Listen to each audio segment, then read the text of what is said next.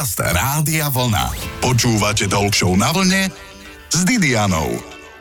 Veľmi som sa pobavila na doslovnom preklade slova degustátor. Z angličtiny do slovenčiny totiž znie takto. Degustátor je osoba, ktorá požiera jedlo pripravené pre niekoho iného, aby sa potvrdilo, že je bezpečné ho jesť. Ten, kto testuje nápoj týmto spôsobom, je známy ako pohárnik.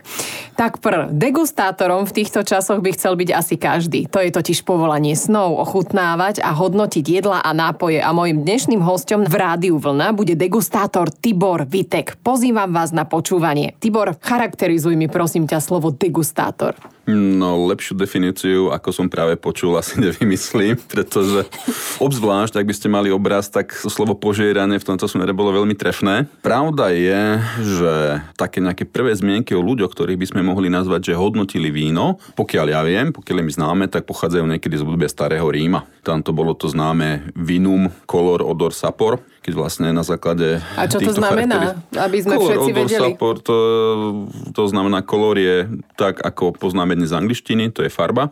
E, oni v tom čase veľmi nehodnotili čírosť, aj keď teda už poznali čírenie bielkom. Odor je vôňa, v tomto prípade dúfajme, že pozitívna. No a sapor je chuť. Mhm, no výborne, čiže mali toto heslo a oni hodnotili už dávno v období starého Ríma. Koľko je to asi rokov však? Toto si ani neviem predstaviť. Mm, Niečo cez prosto dávno. 2000, hej. Čiže Dva, už tam dva a pol riešili tisíca, víno. Hej. Ale počula som, že oni tam riešili víno ani nie preto, aby ho pili, teda aby boli napríklad otroci veselí pri stavaní pyramíd, ešte v období starého Egypta napríklad, ale že aby teda bolo tá voda dezinfikovaná, tak v nej bol alkohol. Tak? A možno v tomto prípade ani tak nešlo o alkohol, pretože toho alkoholu tam nie je veľa a obzvlášť víno, ktoré požívali, e, podala si otroci, ok, tak otroci, ale aj armáda, to bolo veľmi dôležité, tak e, dôležitejšou funkciou tam boli kyseliny, ktoré tam boli prítomné, pretože kyslé prostredie zamedzuje rastu baktérií, plesní obmedzuje proste ich rozvoj a tým pádom pôsobí akoby zdravšie. Zdravšie v zmysle, že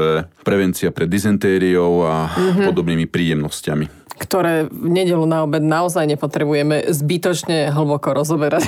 okay, A ešte by takže- som ale zdôraznil, že vrátim sa k tomu alkoholu, hej. Alkohol dnes vieme, že to množstvo alkoholu, ktoré víno potrebuje, aby bolo tak nejak stabilizované, tak je cez 12% alkoholu 13. Mhm. Lenže v tom čase sa víno zvyklo piť riedené. Či už starí Gréci na tých sympóziách to riedili morskou vodou, čímkoľvek to aromatizovali. Ale takisto aj, keď prejdeme už teda naozaj k tomu využitiu takému, ako Rímania vedeli všetko sofistikovať, tak e, víno sa riedilo jednak 1, 1 ku 2, 1 ku 3. To znamená, ten obsah alkoholu tam veľmi poklesol, ale oni ho napríklad riedili octom. Prečo? To, no, pretože ocot je zase kyselina a pomáhalo to. Hej, to bol vlastne dezinfekčný prostriedok starého sveta. Mhm. Víno s octom. A teraz je chyba vína octová chuť, nie? Mm, no nie, ocot je jeden z produktov napríklad Mhm. vína, ktoré má nízky obsah alkoholu. A dobre, ak sa bavíme dnes o vínach, ktoré sú určené na, nazvime to, že pôžitok, tak samozrejme tie prchavé kyseliny, kyselina octová a jej estery sú považované za chybu vína. Dobre, ale tak chybám vína sa ešte môžeme venovať celú hodinu, lebo však víno teraz nemôžeme veľmi chváliť. Ehm, Viete, ako to je. Zákony sú zákony a môjim hostom dnešným je degustátor Tibor Vítek. Počúvate Talk na vlne s Didianou. Nedelu na obed určite máte pripravené nejaké dobré jedlo, alebo si možno len tak niekam vyrazíte na dobré jedlo a nápoje k tomu. Mojím hostom v rádiu Vlna je degustátor Tibor Vitek. Tibi, aký je rozdiel medzi somelierom a degustátorom? Začal by som možno aj pre definíciou someliéra, aj keď tieto dve profesie sa v určitých bodoch prekrývajú. Someliér je človek, ktorý v ideálnych podmienkach má na starosti reštauráciu, jej chod, to znamená aj výber vhodných vín, spoluprácu s kuchárom alebo respektíve z menu, ktoré je zostavené, odporúčanie vín konkrétnych klientovi. Možno ak ideme ďalej, tak môže na návrh klienta, ak si vyberie nejaké konkrétne víno, tak ešte môže komunikovať naspäť s kuchárom, aby trošku modifikoval ten recept a teda a teda a teda. Degustátori sú ľudia, ktorých prvou úlohou je vlastne taká tá komunikácia s tou odbornou verejnosťou, s tými vinármi. To znamená taká spätná väzba, ako to víno chutí, či má nejaké vady, akú má životnosť, e, odporúčajú nákupy a teda. Ale samozrejme, tí najlepší zo somelierov úplne určite spadajú aj do kategórie degustátor, pretože aj ten somelier musí degustovať a učí sa. A potom vlastne človek na to, aby bol degustátorom, to musí študovať? Čo sa týka degustátorov napríklad štátnych na Slovensku, tak trvivá väčšina z nich, myslím, že 99% ľudí, obrazne povedané sú ľudia, ktorí nejakým spôsobom študovali enológiu alebo vinárstvo. Sú tam aj ľudia, ktorí to neštudovali, napríklad ja. Je to odborná záležitosť, takže áno. Nie je to nevyhnutná podmienka, nejaké štúdium, ale samozrejme, že to pomáha. Ale dokáže sa tým plnohodnotne uživiť? No treba, treba sa snažiť. Treba sa snažiť. Treba veľa piť, aj keď takto som to zase povedať nechcel, pretože... Treba veľa ochutnávať, povedzme. Druhým, áno, treba veľa ochutnávať, treba ochutnávať s ľuďmi, ktorí ti k tomu vedia niečo povedať, ktorý, od ktorých sa proste môžeš niečo naučiť. E, hneď druhým dýchom chcem povedať, že vlastne takéto opojenie, ktoré je s požívaním vína spojené, tak práve nepriateľom toho degustátora, pretože samozrejme strácaš koncentráciu, strácaš citlivosť, takže degustátor musí toho veľa ochutnať, ale málo vypiť. Výborne. Môžeš aj šoferovať po vykonávaní svojho povolania? Po hodnotení 60 vzoriek vína kontrolný test ukázal 0,24 promile, to znamená jeden obidík na to a ukázal 0,00. Výborne, len aby bol ten kontrolný testík aj u policajtov, takisto aby fungoval. to je veľmi dôležité. Ty ako teda degustátor musíš vedieť dobre rozoznávať aj chyby vína. Ďalej je potrebné, aby si rozoznával aj príčinu nedostatku a vedel chybu napraviť alebo povedať tomu vinárovi, že čo je chybou toho vína. Je to tak? To som si niekde prečítala. Áno, že áno to je pravda. To takto, čo sa týka už ako chybu napraviť. Samozrejme sú určité notoricky známe postupy, ale toto už je skôr záležitosť enológa. Enológ je človek, ktorý vlastne študoval výrobu vína, ten kvasný proces a všetky tieto procesy, ktoré dnes, vieš, ono je to ako, ako s potapaním sa, že keď si nad hladinou, tak proste sa všetko zdá jednoduché, ale čím človek klesne hlbšie, tak tým sa otvára širší a pestrejší svet, zložitejší a ten pohľad z podhladiny je úplne iný ako nad hladinou. Takže takto isto je to aj s tými enologmi, že ono zdá sa, že čo zoberie muž, ten ho prekvasiť a máme víno. Áno, veľmi, veľmi v hrubých rysoch je to pravda, ale je tam strašne veľa nuans, totiž urobiť víno a urobiť vynikajúce víno je obrovský kus práce. Čiže enológ, ale aj degustátor sú akísi lekári vína a jedného z lekárov mám aj štúdiu v rádiu Vlna, je to Tibor Vitek. Budeme sa s ním rozprávať aj o chvíľku. Počúvate Talk na vlne s Didianou. V štúdiu v rádiu Vlna je degustátor pán Tibor Vitek, toto povolanie je veľmi pánske. Ale bola som, možno ty by aj vďaka tebe, na somelierskom kurze a pán, ktorý nám prednášal, hovoril, že na to, aby sa z človeka stal dobrý somelier, že každú jednu vec by mal ten somelier ovoňať, aby potom vedel tie vône charakterizovať napríklad aj vo víne alebo v jedle, celkovo keď sa potom spracuje. Čiže máš to tak, že aj ty to ešte stále robíš, že si cibríš ten čuch, že jednoducho ráno pri raňajkách ovoniaš práženicu alebo papriku, ako voní. To je záležitosť na celý život. A je to pravda, keď si všimneš niekedy vinárov na nejakej akcii a majú pohár s vodou, tak každý ten pohár trošku v tých rukách potočí a najprv ovonia aj tú vodu, až potom sa napije. Ide o trénovanie čohosi, čomu sa vraví senzorická pamäť. To znamená, že človek musí strašne veľa ovoniavať a, a pamätať si tie vône, chute, arómy. Chute, chute nie, chute, chute niečo iné. Pamätať si tie arómy a proste vytvoriť si také tie nejaké spojenia v mozgu, aby to potom v budúcnosti vedel analyzovať. Ja napríklad som začínal tak ani nie, že s vínom, ale ja som pôvodne chemik a aj tam sa veľa toho ovoniavalo. Také možno, že to známe, ak si pamätáš, že skúmalka len tak mávnuť na seba a ovoniavať čo je čo. Boli aj ľudia, ktorí e, chemikálie ochutnávali, to nie je dobrý nápad, neodporúčam nikomu.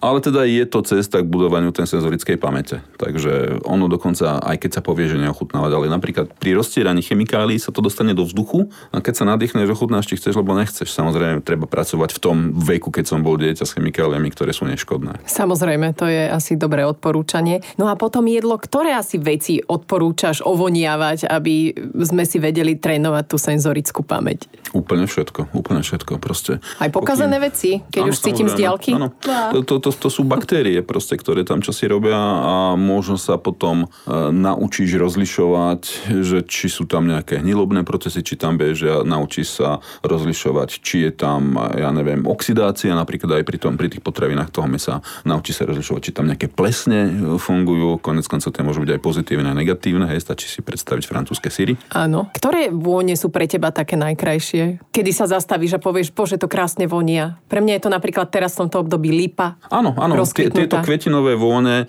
aj keď pred lipou ja osobne uprednostňujem agát, kvitnúci agát, ktorý, teraz som bol práve prekvapený, ono vždy každý rok ten agát inak voní, to závisí od priebehu počasia. Keď je pri veľmi horko, tak tie najprchavejšie vône odídu preč, hej, a ostanú tam len tie ťažšie, ale práve teraz som bol v harmónii a keď kvitol agada som ovoňal a tá vôňa toho kvetu bola tak intenzívna, priamo ku kvetu som teda privoňal, aby som bol konkrétny. A tá vôňa toho agatu bola tak intenzívna, že až to pripomínalo lesné jahôdky. Mm-hmm. Vieš čo, ale agát nemám rada, lebo minule som počúvala nejakú reláciu a hovorili, že je to invazívna rastlina, ktorá vytlača naše druhy, tak nemám rada odvtedy mm, agát. No je to, je to možno, ale tak, tak, tak, dobre, treba s neho robiť e, sudy na biele víno, to je agát vhodný. No, nech sa páči, aj to je veľmi dobrý tip. Čiže takéto kvetinové vône, konkrétne vo víne teraz myslíme, hej? Áno, konkrétne že vo víne, bavíme sa o víne, ale uh-huh. takto kvetinové vône, alebo čierne, červené ovocie v prípade červených vín, rovnako empiriomatické arómy, ktoré sú, ja neviem, čokoláda, káva, vieš, to je taký komplex veci a zase človek má vždy inú náladu a v závislosti od nálady niekedy mám naozaj, že chuť na niečo svieže, ľahké, dovolím si povedať povzbudzujúce, typu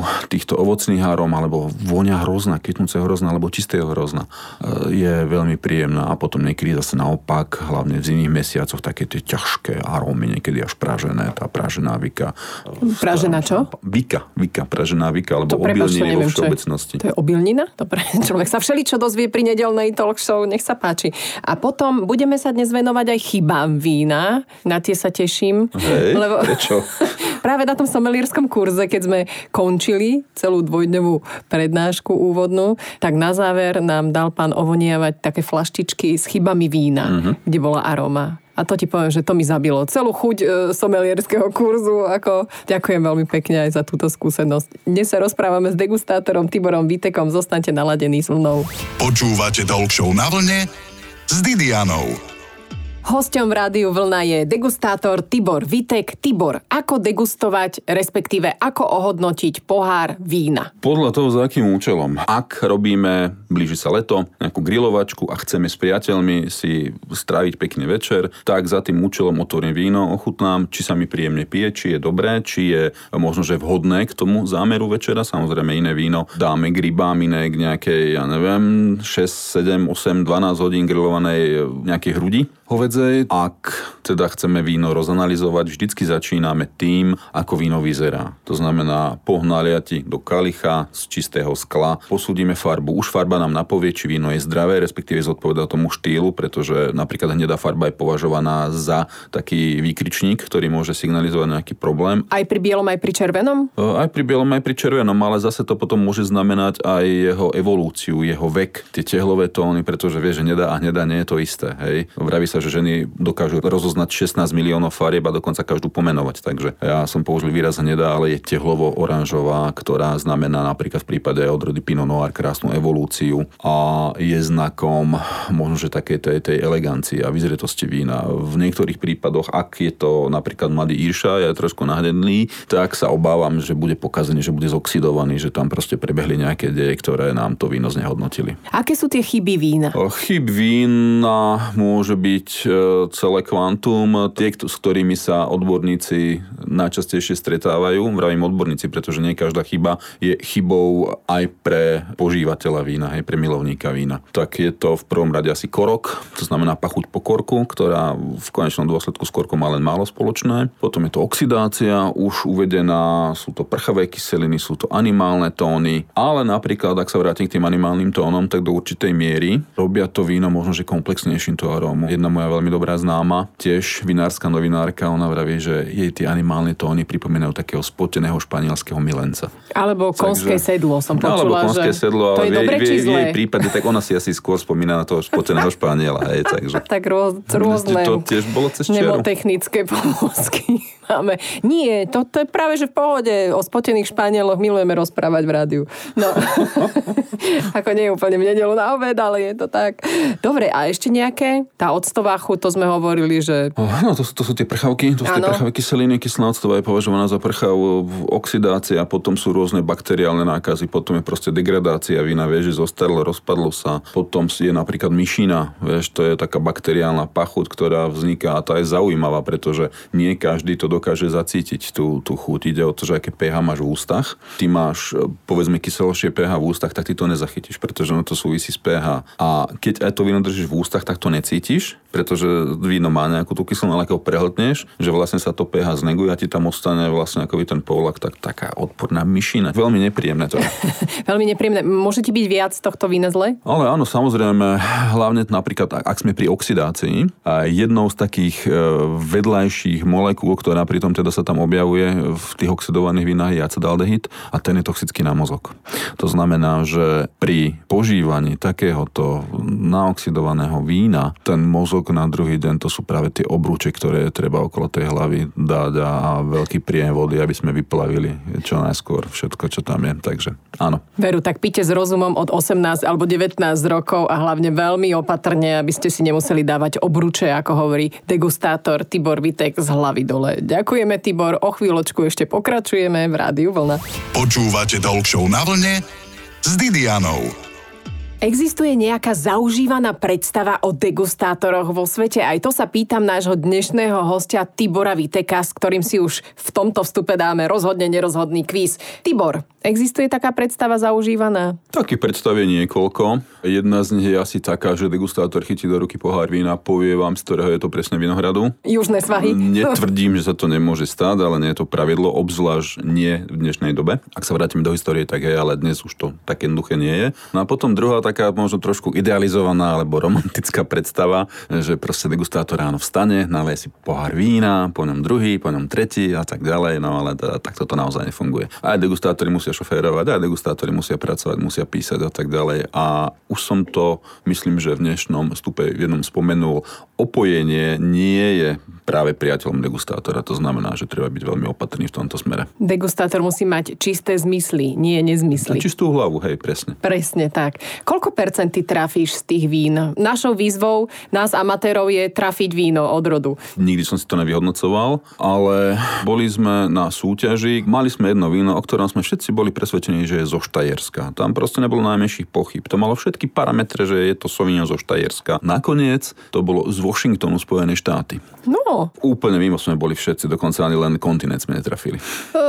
Aj to sa stáva. A práve... Ale planetu, áno. No. Zatiaľ. Zatiaľ. A tak na Marse chce, tuším, Elon Musk pestovať aj víno, však hádam sa mu to podarí. Držíme mu prsty. Tibor, čo najlepšie si v živote ochutnal? Takým môjim prvým veľkým zážitkom bola jedna toskánska večera. Bola to večera, kde sa, kde sa snúbili jedni z najlepších talianských vín, aj teda v rámci sveta, Brunel di Montalcino s meskom a teda pokiaľ si viete predstaviť, že to bistejka Fiorentína, všetko, čo má pod 4 palace, tak Taliani označujú za karpačo, že to nie je bistejka, ale karpačo. Karpačo sú také tie milimetrové rezy ano. ako šunka. Takže. Malokarpatská oblasť by mohlo byť také naše Toskánsko. Tibor, máme tu rozhodne nerozhodný kvíz. Hovoríš jednu alebo druhú možnosť. Alebo tretiu, ak inak nedáš. Tričko biele alebo čierne, ty ako degustátor? Čierne, jednoznačne čierne. Prečo? Dressed in Black bol kedysi jeden song od skupiny Depeche Mode a keď vieš, keď si pamätáš, tak všetci chodili v čiernom, ja som jeden z nich. Pohár, flauta alebo miska? Ak na šumivé víno, tak určite flauta, ale inak by som volil aj na šumivé vína klasický kalich. Z čoho vy degustujete? Z klasického kalichu teda predpokladám? Každé víno najlepšie vyznie v nejakom tom ideálnom tvare, ktorý je. Ja mám taký e, špeciálny pohár, ktorý je na to a v ňom sa väčšina degustátorov rozhodla, že to víno krásne otvorí, krásne sa prezentuje, koncentrujú sa tie arómy. Poviem tak, že má konvexno-konkávny tvar. Ja neviem, či to niekomu Super, pomohlo, úplne ale... do rádia ideálne slovo. Pečené prasiatko alebo jahniatko? Jahniatko. Obec s rádiom vlna alebo bez rádia. Tu musíš povedať, že s rádiom vlna. Z rádiom volá jednoznačne. Ďakujem veľmi pekne. Mojim nedelným hostom v talk show na vlne bol degustátor Tibor Vitek. Tibor, ďakujem. Krásny deň, dobrú chuť k obedu. Počúvate talk show na vlne s Didianou. V nedeľu po 12.